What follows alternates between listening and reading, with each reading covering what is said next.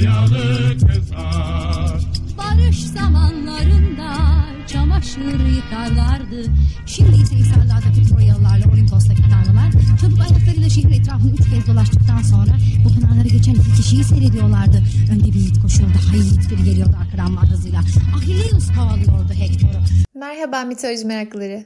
Nur Yoldaş'ın İlyada isimli şarkısından bir bölüm dinlettim size. Sözlerini belki tam duyamayan olmuştur diye bir de ben tekrar edeyim. Barış zamanlarında çamaşır yıkarlardı. Şimdi ise hisarlardaki Troyalılarla Olimpos'taki tanrılar çabuk ayaklarıyla şehrin etrafını üç kez dolaştıktan sonra bu pınarları geçen iki kişiyi seyrediyorlardı.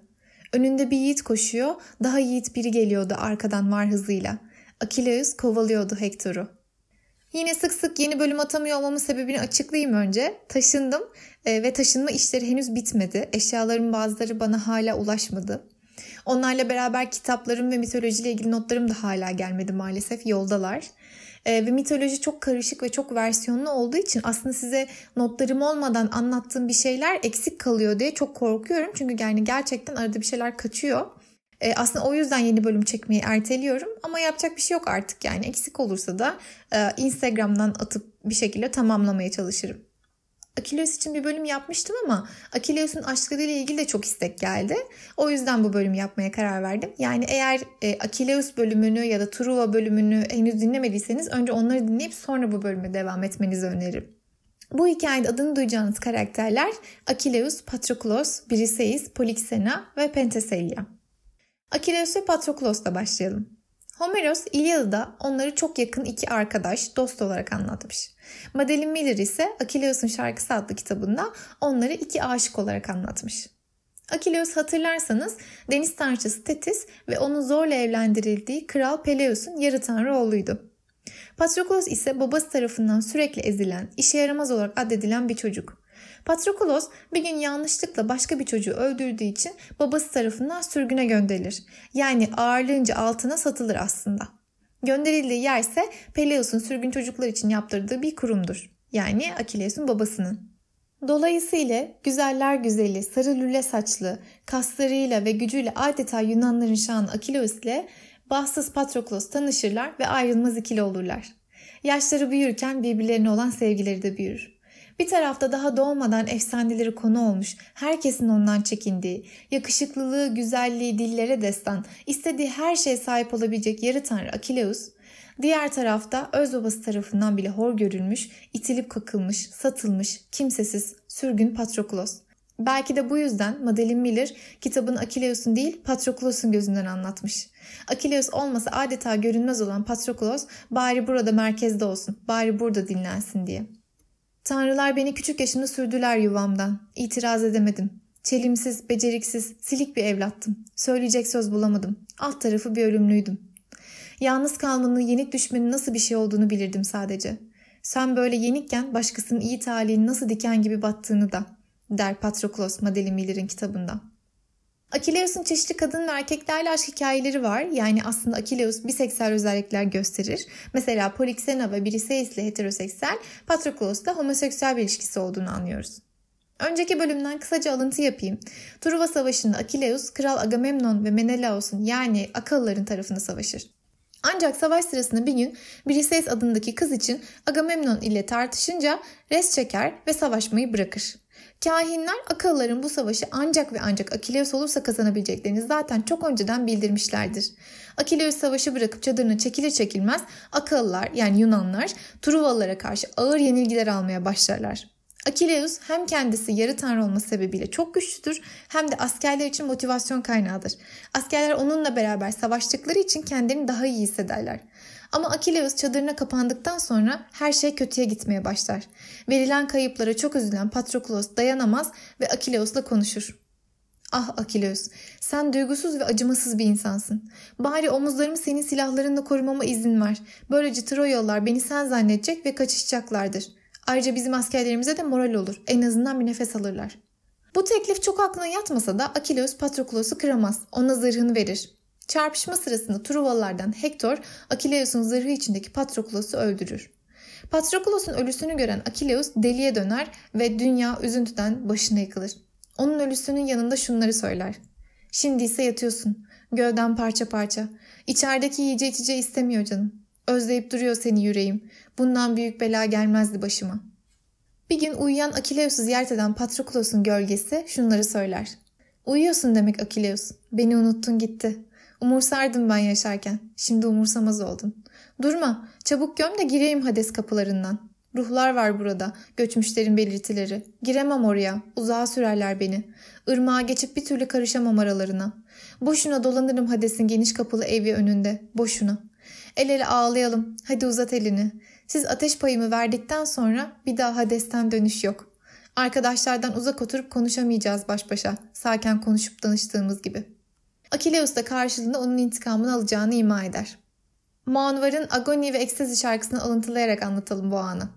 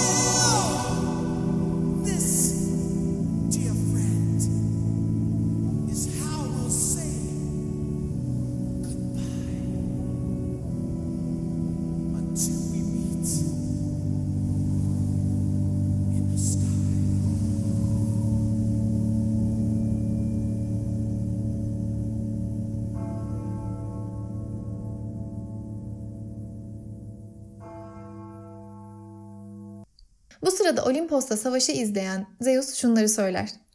Şu dünyada soluk olan, yürüyen yaratıklar arasında insandan daha acınacak bir yaratık yok.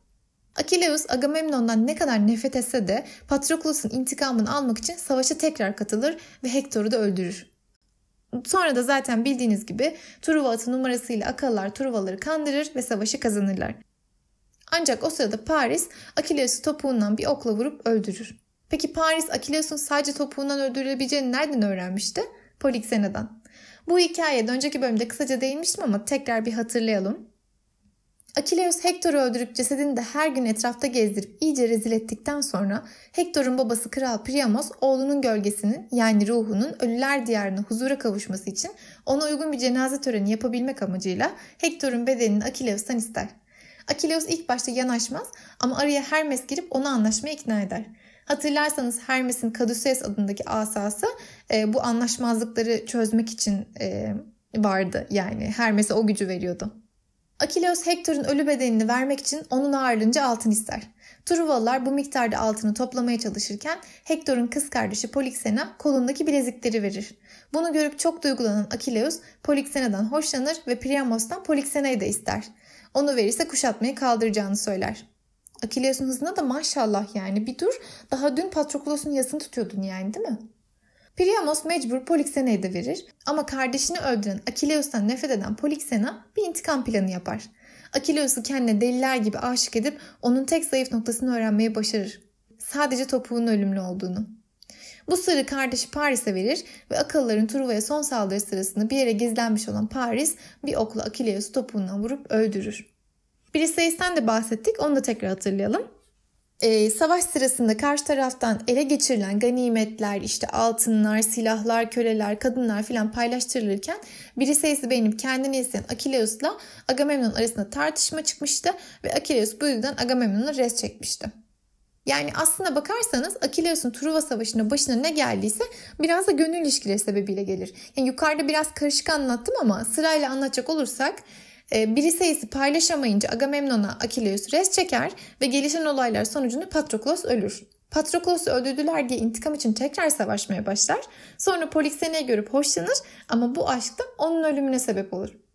Akhilleus'un bir tane daha homoseksüel ilişkisi vardı ama inanın adını unuttum. Hatta Instagram'dan biri istemişti. Kusura bakmasın, hatırlayamıyorum şu anda. Ee, bazı kaynaklara göre Akhilleus Amazonların kraliçesi Penteselia'ya da aşık olur. O hikaye de şu şekilde. Penteselia henüz Amazon kraliçesi olmadan önce sadece bir prensesken o sırada kraliçe olan ablası Hippolyte ile ava çıkar. Bir geyik görür ve mızrağıyla onu vurmaya çalışırken geyik kaçınca mızrak Hippolyte'ye saplanır. Yani yine yanlışlıkla aileden birini öldürüp tahta çıkma hikayesi. Neyse. Hippolyte ölünce kraliçe olma sırası Penteselia'ya geçer geçmesine ama aynı zamanda ablasının ölümüne sebep olduğu için cezalandırılması da gerekir. Penteselia affedilmek için ne yapması gerektiğini rahiplere danışır ve onlar da Truva'ya gitmesini ve savaşta Priamos'un emrinde yani Truvalıların tarafına savaşması gerektiğini söylerler. Savaşta Penteselia Akhilleus'la karşılaşır ve kıran kırana çarpışmaya başlarlar. Ama tabii ikisi zırh içinde olduğu için ikisi de birbirinin kim olduğunu o sırada bilmez. Penteselia ne kadar bir Amazon kadını olarak güçlü olsa da Akhilleus yarı tanrı olduğu için gücü onunla ölçecek kadar değildir. O yüzden bir yerde savaşmayı bırakıp kaçmaya başlar. Akhilleus onu kovalarken bir yerde Penteselia'nın ayağı takılır ve yere düşer.